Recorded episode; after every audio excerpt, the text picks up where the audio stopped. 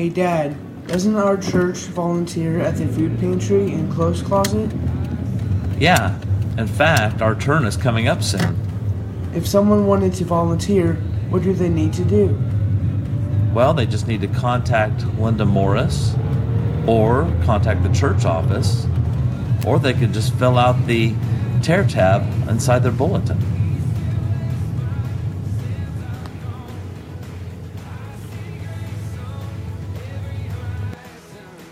This Valentine's Day, Cameron UMC is offering free childcare from 5 to 10 p.m. We will have pizza, games, and a movie for your children while you go on a hot date.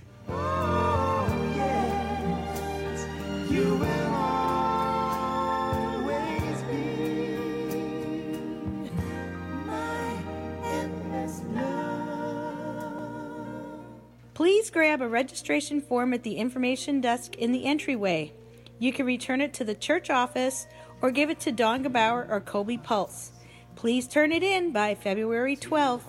Thank you.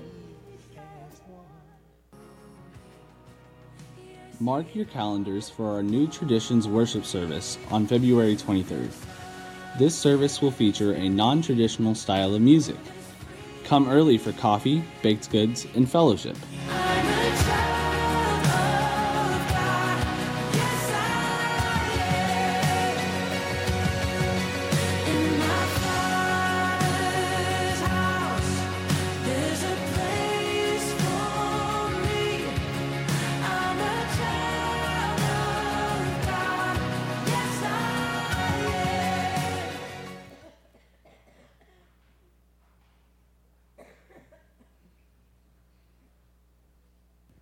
Good morning.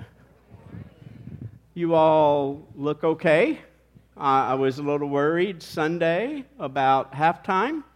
Um, I, I uh, told Deb that um, I needed to go into the room and pray because I was worried I was going to have to do counseling if I didn't pray harder. Um, and and uh, Deb is taking all the credit for um, Kansas City winning the Super Bowl. Um, she lived in San Francisco when they won. Uh, she lived in Chicago when they won, and she lived in St. Louis when they won. Um, so, so you all don't want us to move away. Um, it is great to be here on this day um, in the United Methodist Church. Uh, we celebrate Scout Sunday. Um, and um, you see, I have a uniform on, but you will notice that there are not nearly as many patches on my uniform as you're going to see on some of the folks who are going to come forward here. Um, when I was in St. Louis, um, we had our first Scout Sunday um, when I was there, and so I was the, uh, the chartering rep. And, so uh, the scouts said, Oh, if we get you a shirt, will you wear it on Scout Sunday? And I said, Oh, of course I will, thinking they would never get me one. They did. Um, and so um, I enjoy wearing this on Scout Sunday. Uh, this is actually, I think it's the 100th anniversary of the United Methodist Church celebrating a Scout Sunday, if I remember correctly. Um, and so I'm going to ask the Scouts to come forward. And while they're doing that, um, um, I want uh, a couple of things I want to make sure that you're aware of is uh, Reva Ward. Some of you may know Reva. Um, she'll be celebrating her 90th uh, birthday. And there's some information about an address if you'd like to send cards to her. It's back on the green bulletin board. So take an opportunity to write that down so that you can do that. Um, and then also, Richard Butts passed away um, this week, and so uh, they need to be in our prayers. Um, and lastly, I'll just remind you um, fill out the attendance sheet. Um, if you're interested in, in working at the food pantry, note that on here. Any joys or concerns you have, please put on the back. Welcome. We charter um, the, the pack and a Girl Scout troop. Um, scouting BSA. Um, so um, I don't know how many of those there are in Missouri. Uh, it's just a new thing for the Scouts in the last couple of years. And so um, you started in February. That's a, awesome. That is so cool. Um, I am going to give um, Kelly an opportunity. Kelly is the, um, you're the Cub Master. No. no. I'm, I'm Amanda. Oh, Amanda, I'm sorry. Kelly is here. I get the names right here in a minute. Um, and then Rob does the, uh, the girls' troop. And so uh, they both have a presentation, and um, they're also just going to share some words about uh, the troop and the things that they do.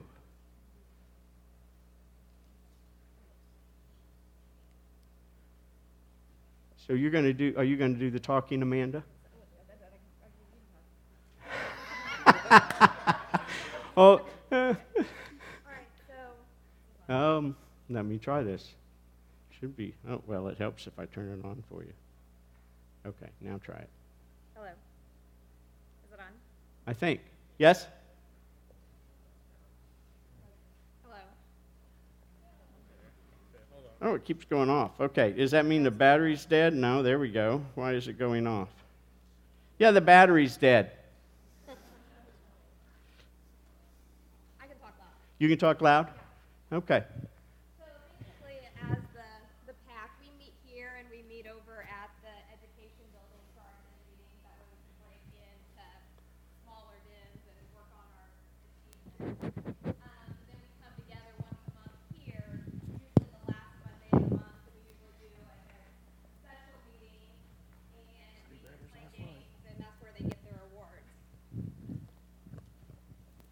But we do a lot of different community service. We do a lot with the Veterans Home. Every year we go caroling there. Um, the boys and girls, they make posters and cards for the veterans. This year we actually presented popcorn also from all of our um, popcorn sales. We have like military donations, so um, we took popcorn and handed it out at the Veterans Home. Um, along with, we do we, I took a group of kids. We went over to the second harvest over in St. Joe and we helped sort food.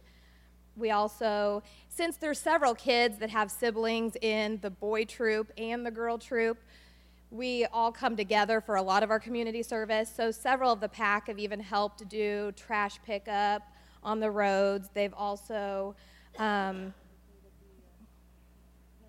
yes, we cleaned up at the nursing home. They wanted to, they have their little um, courtyard and they needed some yard work and different stuff done. So we had from the girls' troop, boys' troop, and from the pack there. So we did a lot of work there all together. Um, we do the flag ceremonies at the football games. Um, then also for the like Christmas in Cameron, we've always had like a scout location and offered games and food uh, and activities. They did keychains and what else this year? Is that your guys' activity? Did keychains this year. Yeah, we had food. Um, what else? You guys, the pack has helped with, and Troop 8 has helped with the uh, American Legion flags. Yes, with the American Legion flags. And also, I usually get with the um, youth group and we also try to help them with their missions so like we've done the rice bowls for several years and then we collected stuff for like the children's mercy and did different stuff for the previous years uh,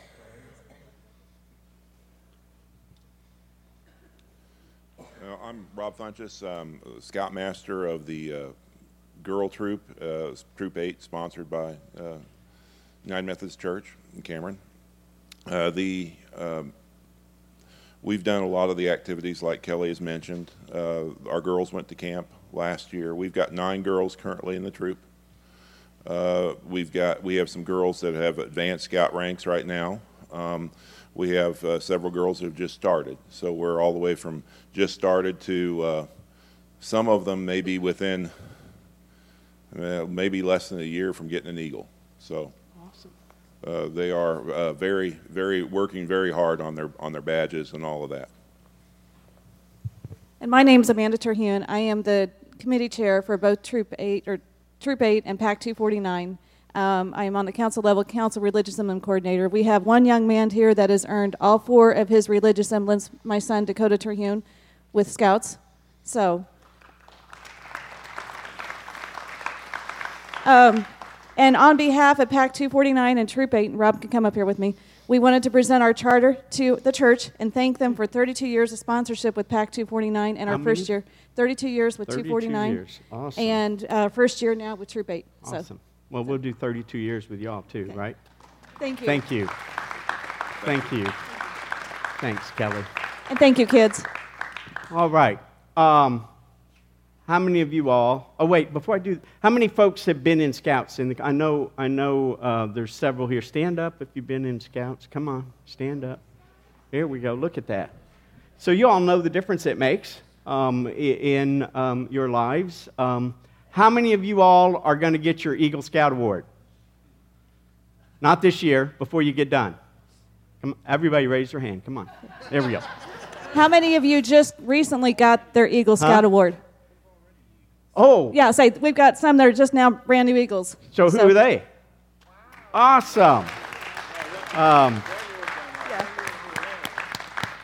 the rest of you just keep working hard. You'll get there, right? Isn't that what you tell them? All right. Um, can we? Um, um, I'm, I'm going to say a prayer over the folks here, um, and then I'm going to invite you all um, to, you know, that's kind of okay, but you can do better than that. Let's pray.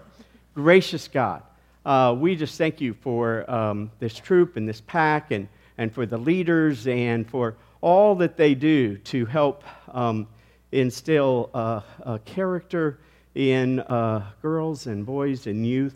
And um, we just thank you for that. And we just ask, Lord, that you would pour out your spirit upon them and upon this troop, uh, that um, as they uh, participate in spa- scouts, that they might be drawn closer to you um, and that they might truly make a difference in the lives of other people as their own lives are shaped and transformed. In Christ's name, amen.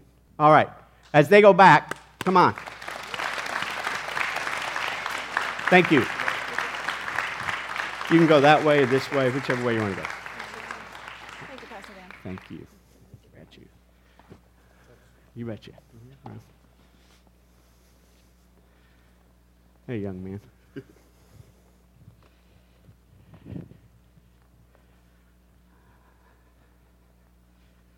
And now, I'm going to invite you all to stand as the um, acolytes uh, prepare to light our candles. And may we be reminded as they come forward and they bring this light forward and they light the candles, may we be reminded that we do this to remind ourselves why we have gathered here. To remind ourselves that we come in anticipation and expectation that we will encounter God and His Spirit, and that Spirit will shape us and form us. Let us uh, celebrate Christ's presence this day.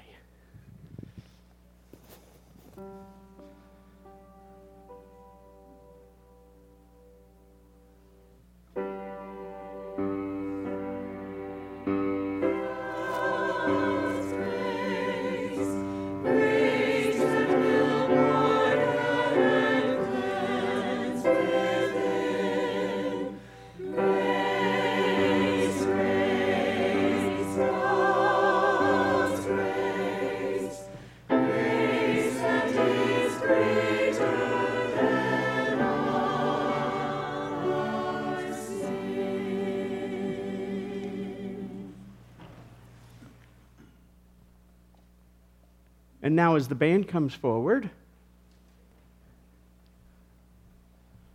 and we light the Paschal candle to be reminded of uh, Richard Butts and to hold them up in, in prayer this day. Let us pray. Gracious God, pour out your Spirit upon us. Open up our hearts and our minds, the very depths of our soul, that we may be prepared to um, receive your word this day that we may allow the Spirit to shape us and to form us and to continue uh, to help us to become people who live and love like Jesus. Um, be with us in the midst of our worship this day. Amen.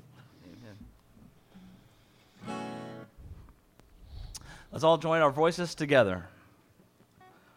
One, two, three. Come set your rule and reign. In our hearts again. Increase in us, we pray. Unveil why we're made.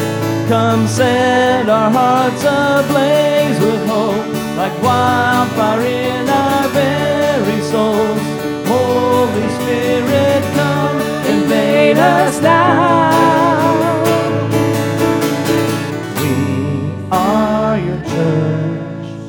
We need your power in us.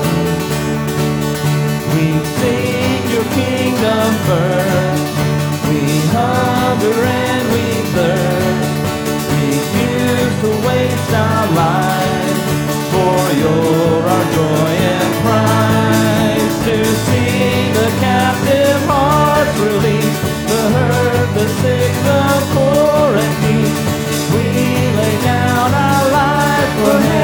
heaven's cause.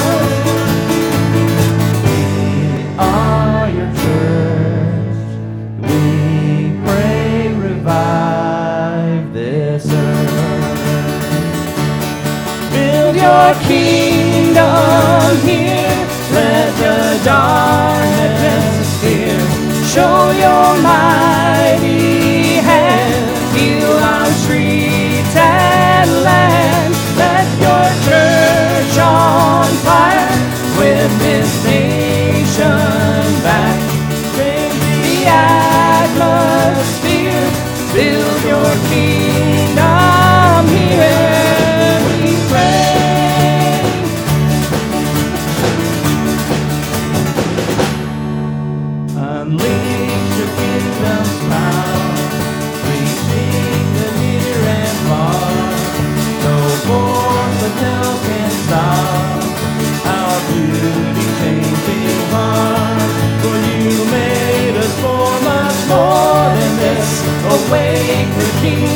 seed in us. Fill us with your strength and love of Christ.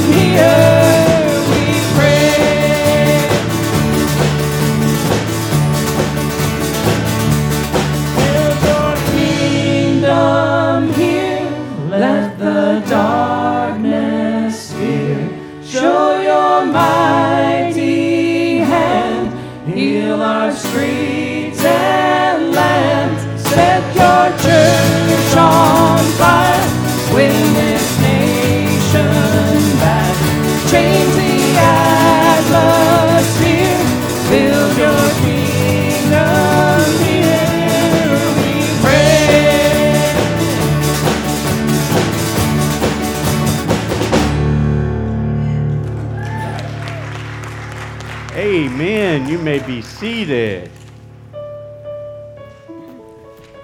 I'm going to invite you now. We're, uh, as uh, part of the prayers of the people today, we're going to do a prayer of confession in unison. And um, part of the church tradition has been, part of our worship service is a time for us to stop and to reflect and to just remember those places where we have fallen short in the previous week. Not so that we beat ourselves up, but so that we acknowledge that we still need God's help in and through our lives. And so I'm going to invite you to join with me as we offer up this uh, prayer of confession. Please join with me.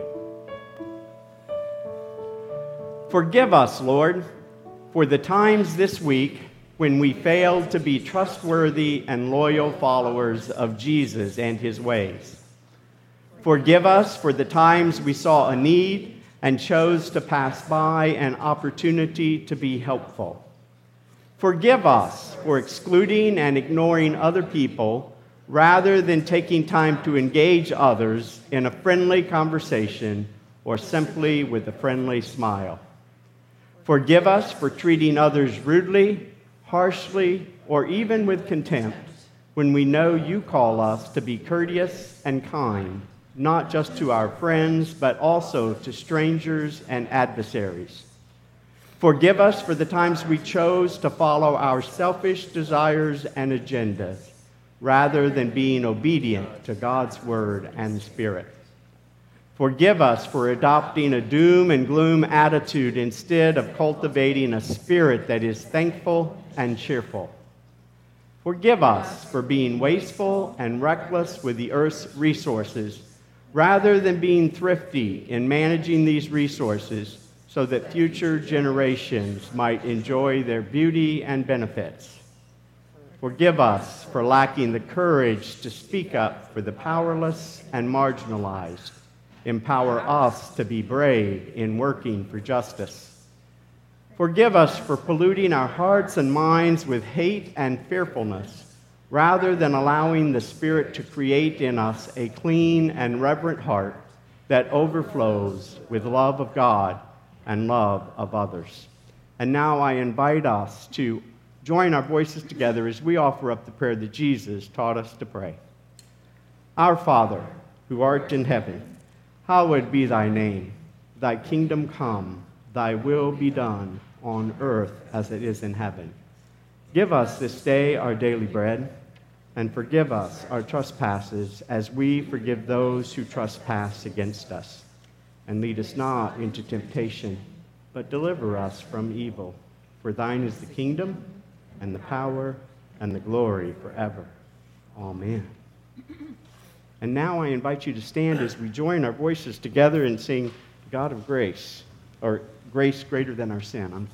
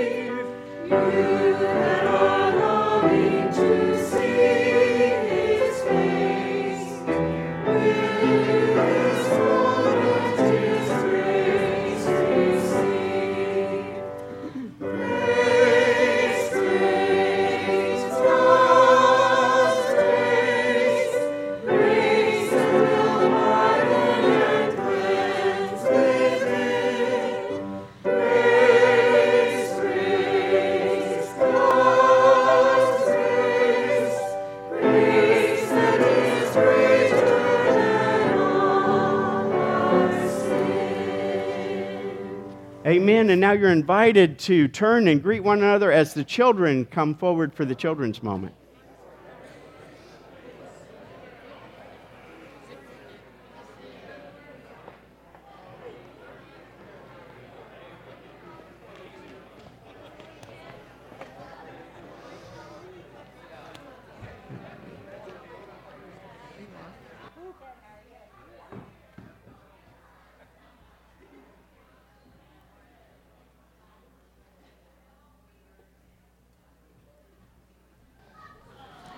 All righty. I didn't know there was just so many, so many of y'all here. You were hiding in the back back there, weren't you? Huh? All righty. I got some questions for you, okay?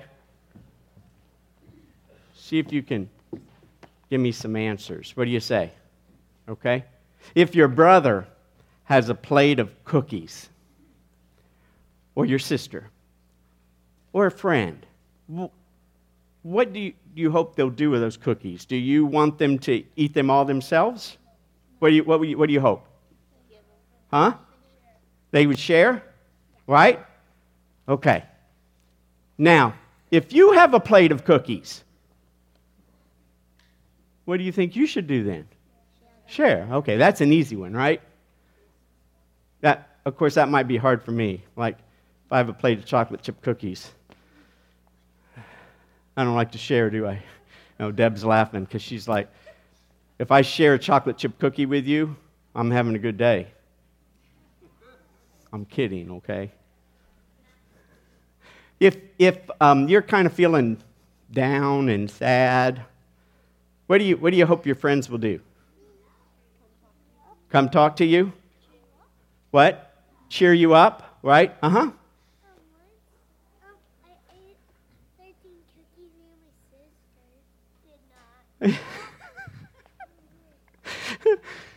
okay.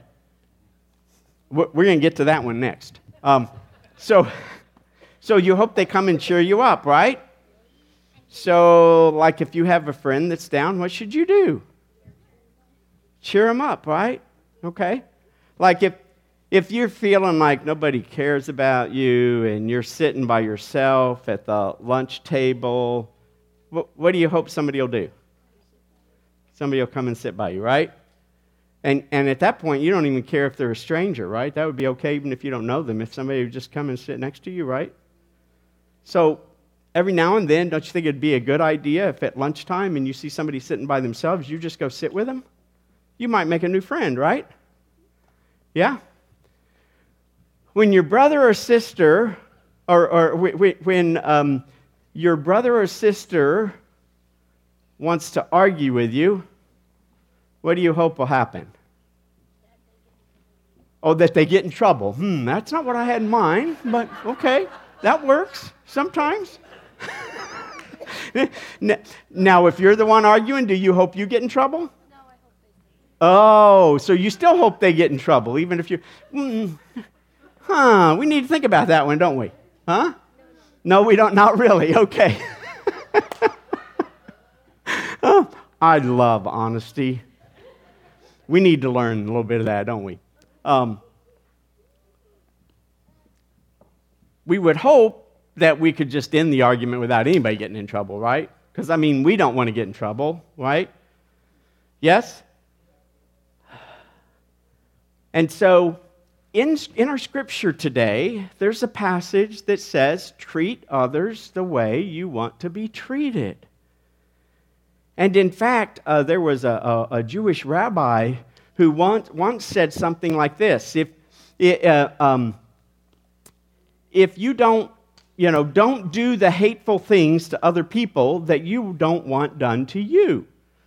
Treat other people the way you want to be treated. And in essence, um, in reality, that one bit of scripture it, it sums up um, what Jesus calls us to do, doesn't it? To love other people. And everything else is just kind of demonstrations and ways of learning to do that. And so um, here's my invitation to you the next time you interact with your brother or your sister, or someone at school who's really got underneath your skin. Okay? Think. Is that the way I would like them? How would I like them to treat me? And then try treating them that way. What do you think? You think you can try that? Maybe? That kind of be different, right? Because that's not the way most people do it, right? A lot of times we don't think about, we, we think we do things to other people, and then we think when they do the same thing to us, we think, well, what is their problem? Right? Yes? No? Maybe? Like when we start something, we want them to get in trouble. When they start something, we want them to get in trouble. Right? Yes, sir.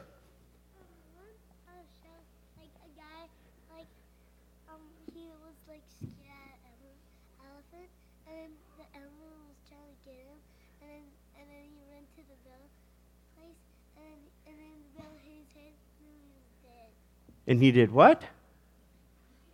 I didn't catch all of that. Thank you. Okay, are you all going to try that this week? Okay. Are you going to try to.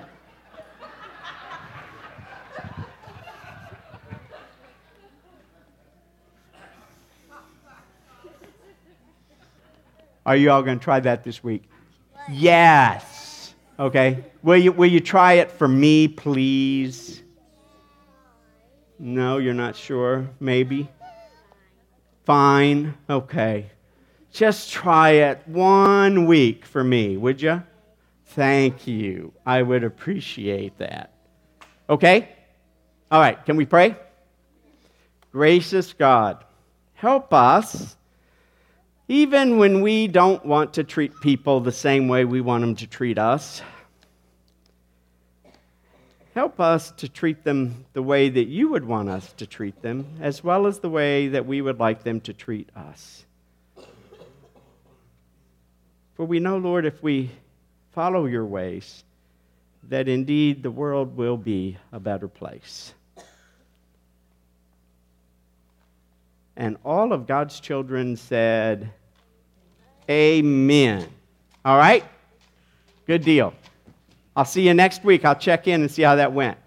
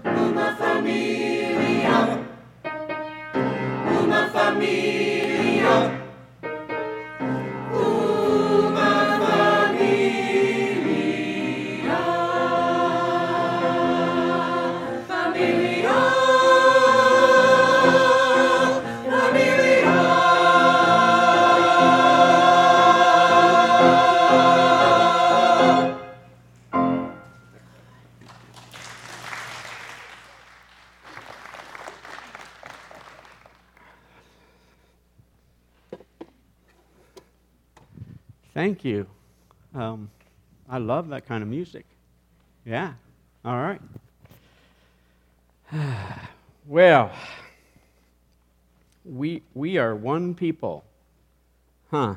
Wouldn't it be good if we live into that? Um, not just in the church, but in our community and in the world. I don't know about y'all, but um, I look around and, and I think, uh, you know, we're living in some of the most divisive, un, un, um, civil times, it seems like, at least uh, when we interact with each other. We seem to be so much about judging and condemning people who don't look like us and act like us. And unfortunately, that's not just in society, is it? It's also in the church. In fact, um, survey after survey um, tells us that the majority of people outside the church see the church as being judgmental. Nine out of ten people perceive the church as being judgmental. Now, that's those folks out there, they don't understand anything, right? Well, there's 53% of young people who are in the church see the church as being judgmental and condemning. Ooh. Sometimes I think we receive such uh, data and statistics and we just kind of uh, blow it off.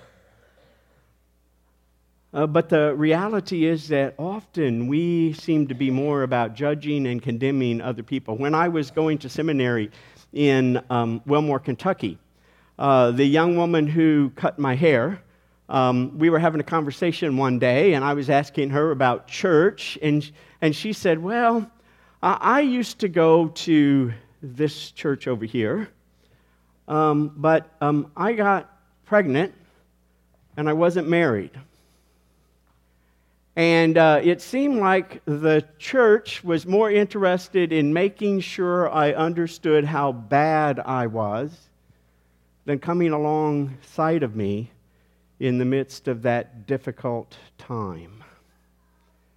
Her experience of the church was one who could quickly condemn and point out what she had done wrong, but was unable to come alongside her to help her be reconciled and restored.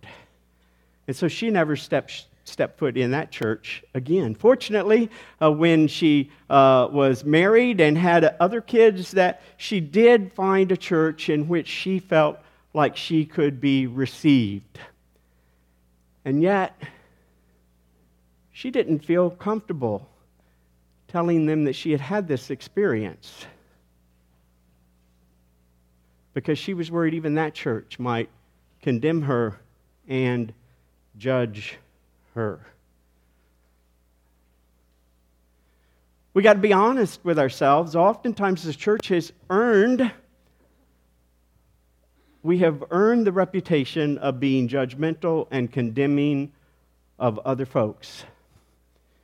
We um, often know in James uh, chapter 1, uh, James says, Be quick to listen, slow to speak, and slow to grow angry because um, anger will hinder showing God's righteousness. Oftentimes, we are slow to listen, very fast to speak and grow angry and condemning and judgmental of others.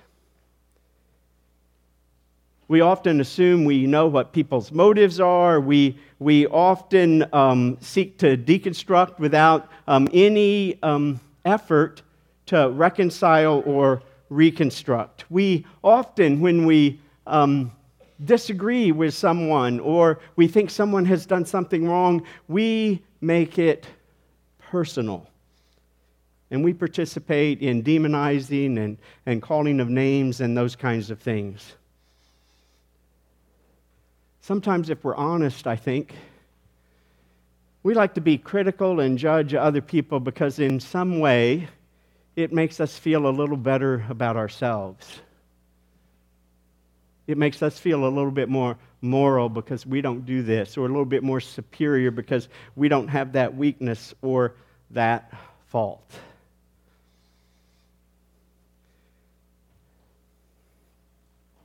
What do you think Jesus has to say about that?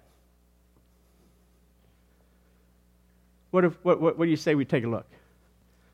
We are, we are uh, going to look at Matthew chapter 7. We are, we are in this passage of Scripture, which is called the Sermon on the Mount, which is a, a very intense and condensed teaching of Jesus. Um, and, and um, is likely a compilation of what Jesus taught for the three years that he did ministry. And we've already uh, heard much of his teaching, which is challenging to us who live in this upside down world. Yes? He challenges us to live in a different way rather than just to do what everyone else is doing. And so I invite us to hear these words from chapter 7. They're going to sound familiar to you. Don't judge so that you won't be judged. You'll receive the same judgment you give. Whatever you deal out will be dealt out to you. Why do you see the splinter in your brother's eye or sister's eye, but don't notice the log in your own? How can you say to your brother or sister, Let me take that splinter out of your eye, when there is a log in your own eye? You get the humor and ridiculousness of that that Jesus teaches this to the people who are listening? You deceive yourself. First, take the log out of your eye and then you'll see clearly to take the splinter out of your brother's or sister's eye.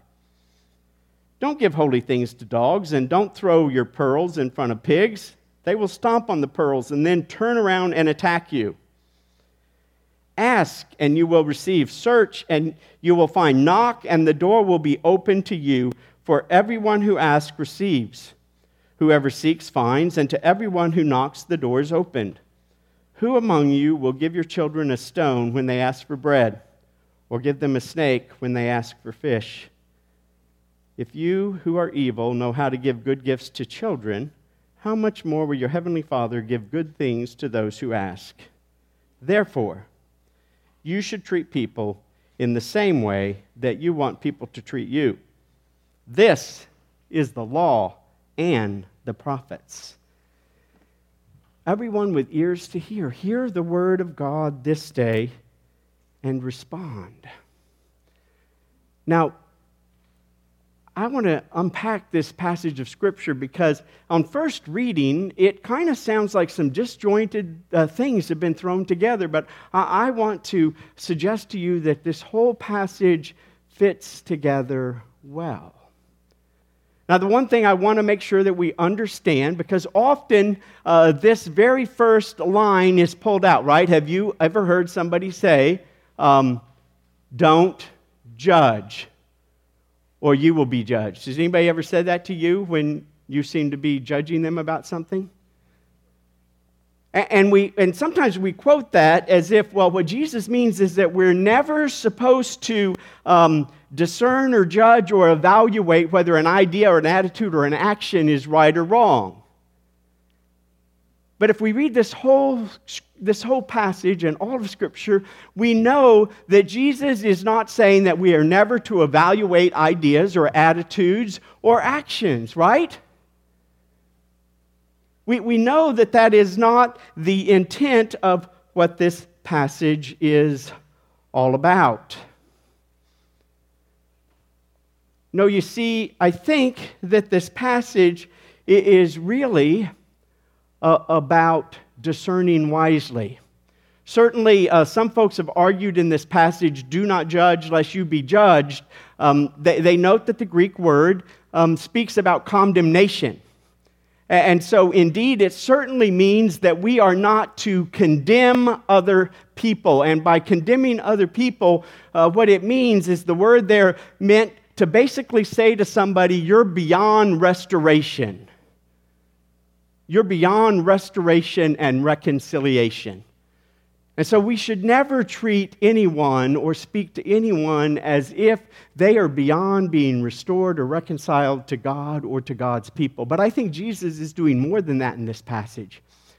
I think that he is challenging us in our relationships with other people to discern and to judge wisely in this upside down world.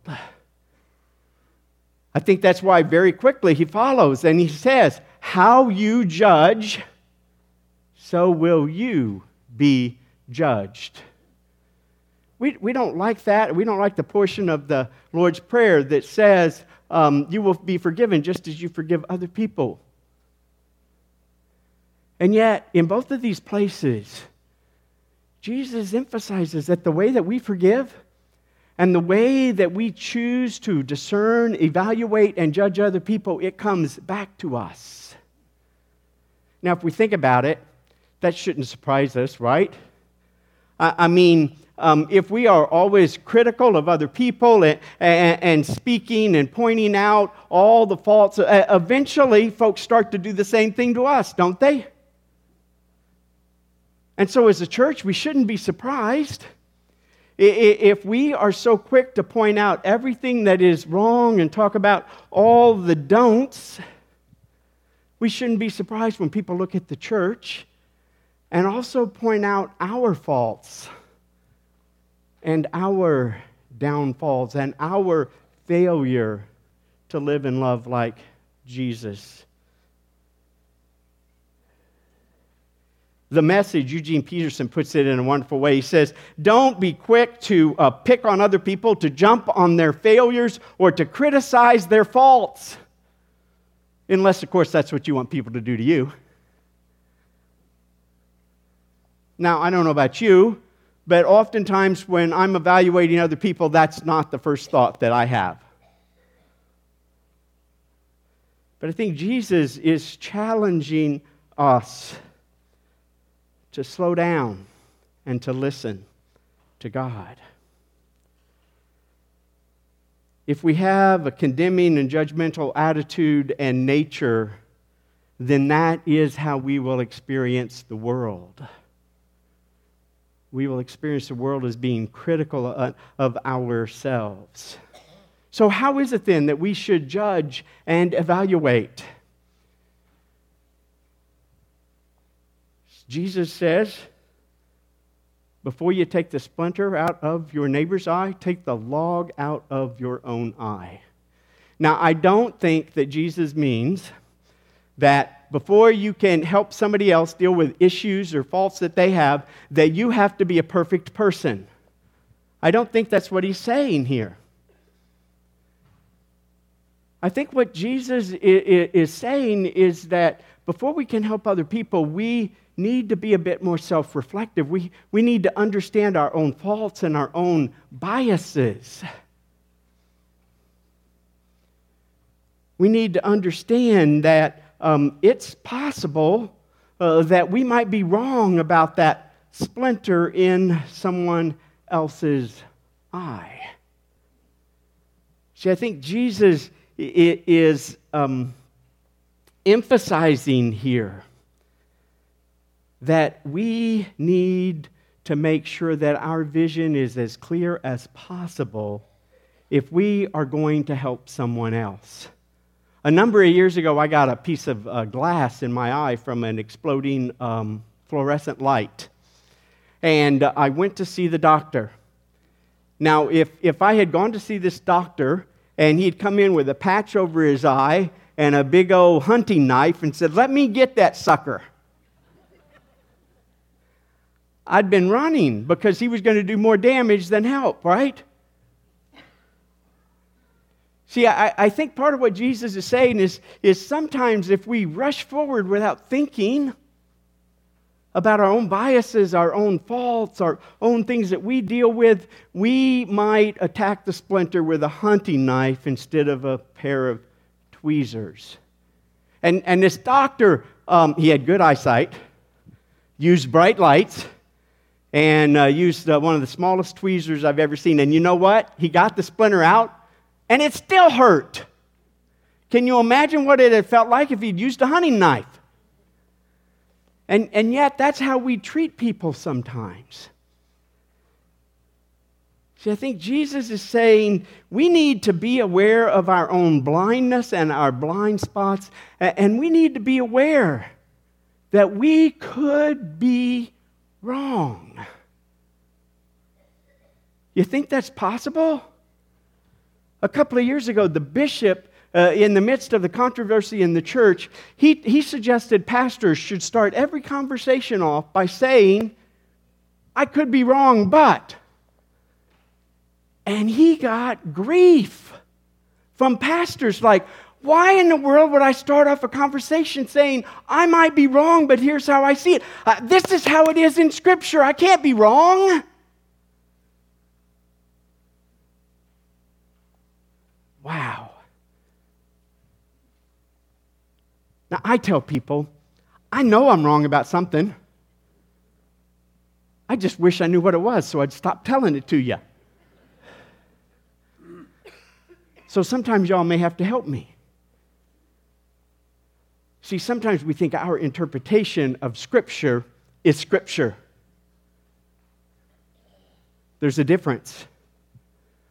That's why earlier Jesus said, You have heard it said, but I say. Helping us to understand the intentions behind Scripture and what God intended with Scripture.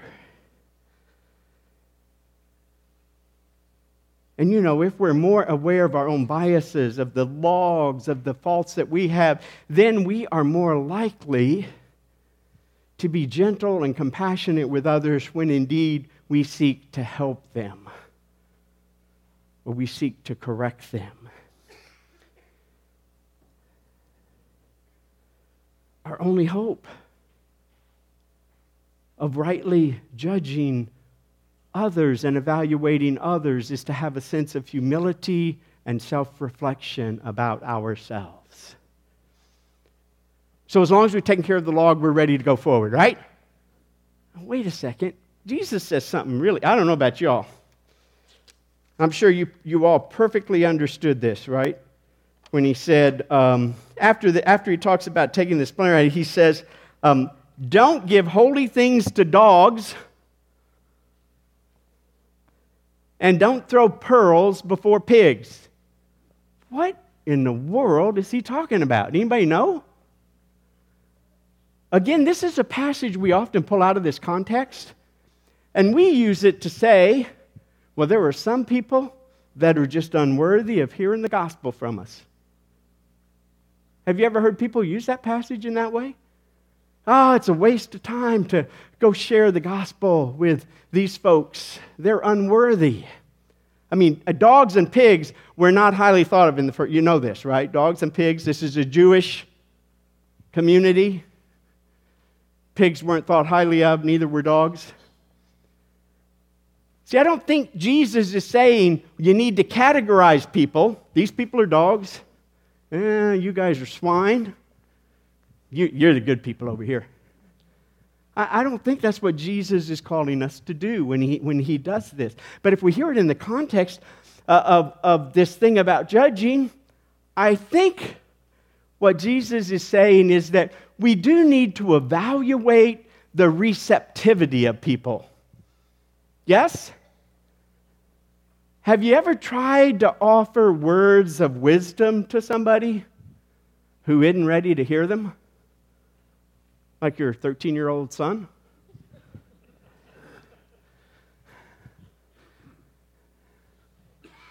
Yeah? You've experienced that? Maybe? I, I, mean, I think what Jesus is saying, sometimes we can give the wisest, we can give the wisest advice to somebody. But if they're not receptive to it, if they're not ready to receive it, they're just going to trample all over it. And, and sometimes it's likely to do more damage than it is good. It'll just make them more angry. They'll push us away. See, I, I, think what Jesus is saying in this passage is that there's also a right time and a right way to share a concern we have about somebody else's behaviors or attitudes or actions. Yes? Does that make sense? I mean, this, this kind of makes sense to me. Because you see, um, if our goal is to truly help somebody, rather than just to tell them that they are wrong, then we care about how they receive it, don't we? Now, if our whole goal is just to condemn them and make sure they know, then we don't care. It's fine if they get mad. That just shows that they're even a worse person than I thought. Isn't that how we think sometimes?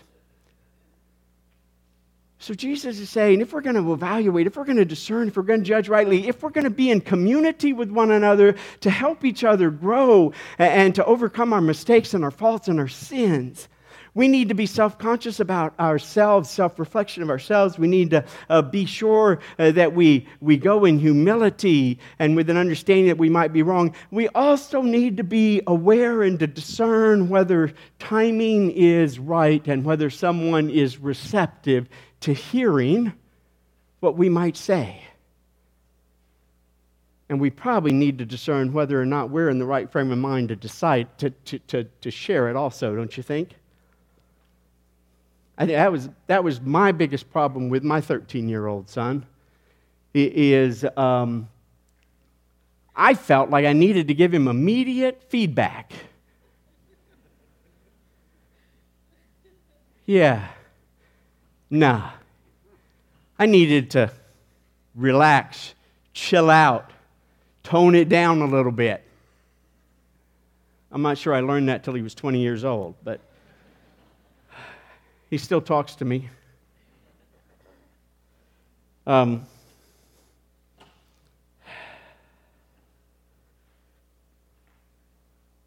so we need to discern the timing. Now, it's interesting, this next passage, 7 through 11. Ask, seek, and knock. Another passage of Scripture that's often been pulled out of context. In fact, it's often pulled out of context, and it's like the basis for the name it and claim it faith. Yes? Um, all I got to do is just ask and seek and knock at the door, and God will give it to me. Well, I mean, that may be what it means. I could be wrong.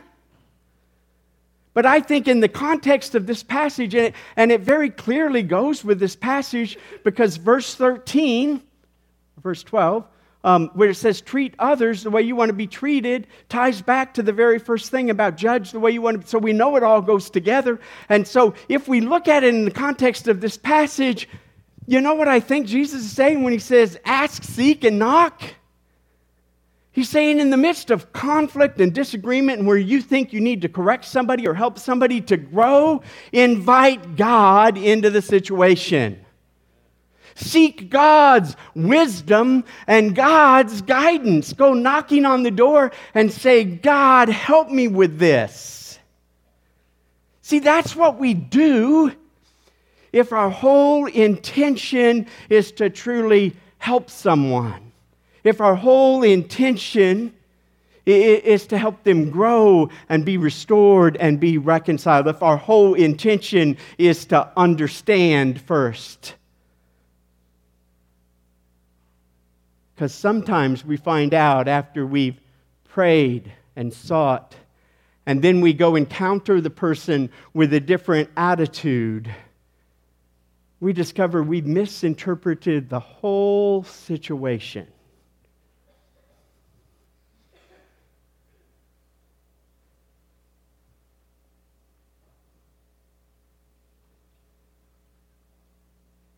rather than flying off the handle and judging and condemning people. Actions that undermine society and community and harmony. Jesus says, Sure, you can do it that way. That's the way the world does it. Go ahead. What has it gotten us?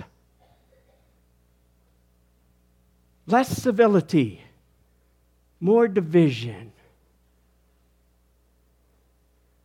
a place where we can't even have conversations with people we disagree with anymore without demonizing them and calling them names.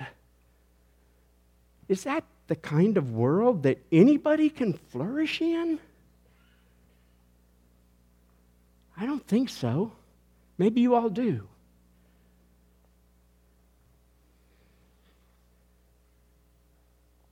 Ask, seek, knock. Invite God into the situation and seek God's wisdom and guidance. And one last word, Jesus says, right? One last word. Treat people the same way you would like to be treated. Now, apply that to this whole situation. You do something wrong. We love it when somebody comes up and says, You stupid fool! What were you thinking? How could you do something so bad? And we receive that by saying, Oh, thank you for sharing that with me. I appreciate that. No? That's how you all do it, right? No? You don't take that too well? Well, neither do I, so don't try that with me, please.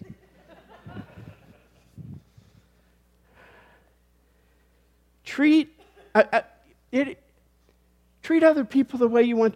And Jesus, just to hammer this home, this is the law and the prophets, folks. You know, they didn't have the New Testament then. In other words, this is the summary of the Torah and the prophets. Uh, the the uh, Rabbi Hillel said, everything else is commentary. Treat other people in the midst of disagreement, in the midst of something that you think that they have done wrong. Now, that this does not mean if your friend um, if your friend wants the candy bar and picks it up and sticks it in his purse or pocket, that you like, okay, I need to go home and pray about that one. It, it's okay to say, what are you doing in the midst of that, right? Timing's right then to say, what, what's going on? If you don't have the money, I'll buy it for you. Common sense Jesus didn't say, get rid of our common sense, right? But if we treat other people the way that we want to be treated, then when we seek to correct other people, we will do it not out of condemnation, but we will do it out of a hope that they can be restored or reconciled, that they can grow and that they can learn. Uh, we will be charitable instead of critical. We will choose to do it privately rather than in the midst of a congregation.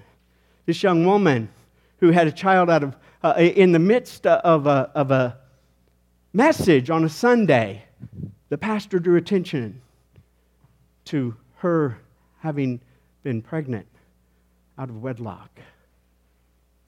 Huh?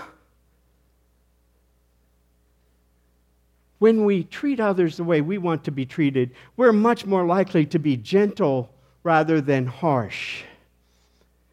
We're much more likely to approach people in humility rather than pride. And this is the one my wife had to keep reminding me of with my 13 year old son. We're also more likely to act out of compassion rather than anger and frustration and disappointment. Because you see, the goal is not to beat people down. The goal is not to tell people how bad they are. The goal is that together we help each other grow to be more and more like Christ each and every day. And that means we have to be open to receiving feedback and giving feedback in a productive way.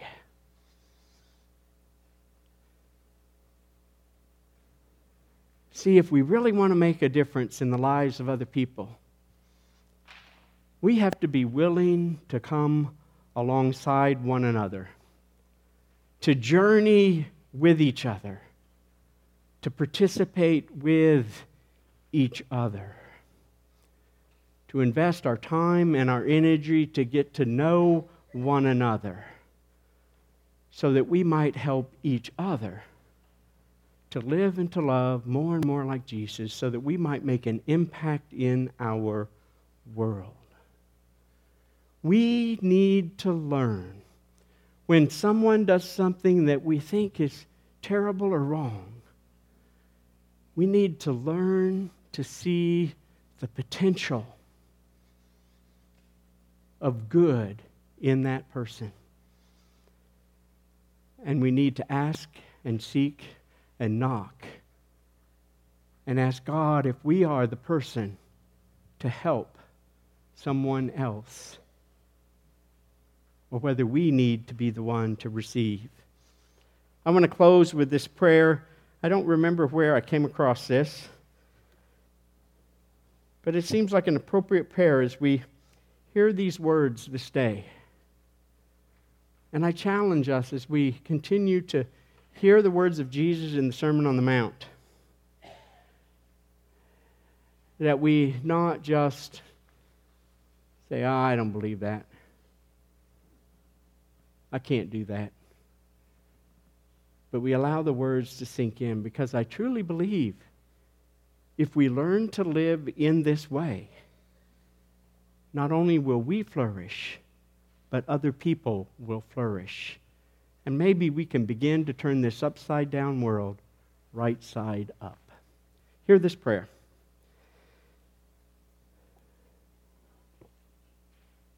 Help us to believe the best about others until facts prove otherwise, to assume nothing, to seek all sides of the story, and to judge no one until we've removed the log in our own eyes, until we have understood that we might be wrong and we have our own faults. May we bring not only the law to find fault and condemn, may, may, may we never bring only the law, may we never seek to only find fault and condemn. Help us always to bring the gospel, to give hope to offer deliverance.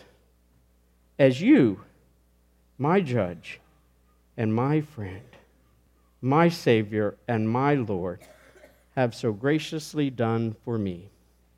And all God's people said, Amen. If our ushers will come forward.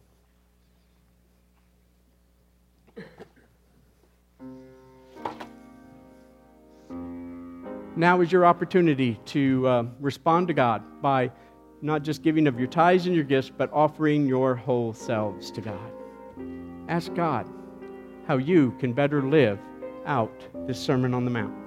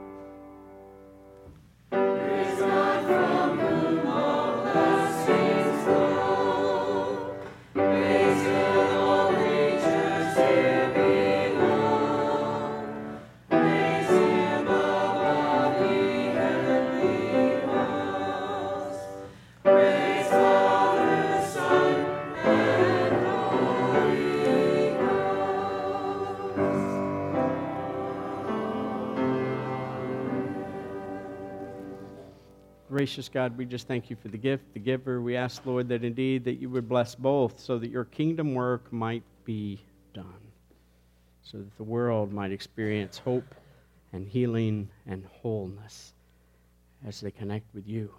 In Christ's name, amen. Now you're invited to remain standing, and we're going to sing Let There Be Peace on Earth the first time through. Uh, let there be peace, and let it begin with me. The second time through, let it begin with us.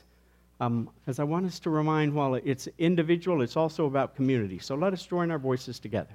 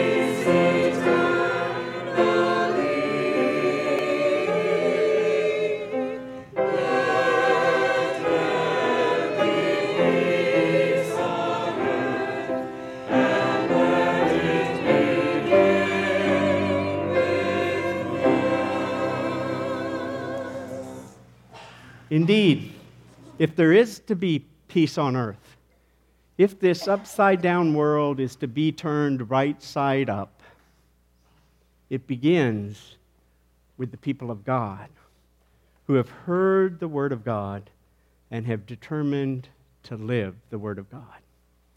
And so let us go forth this day in the power of the Holy Spirit to live and to love like Jesus so that not only may we flourish, but our neighbors and our community and the world might experience the flourishing of God's kingdom. Go in the name of the Father and of the Son and of the Holy Spirit. Amen.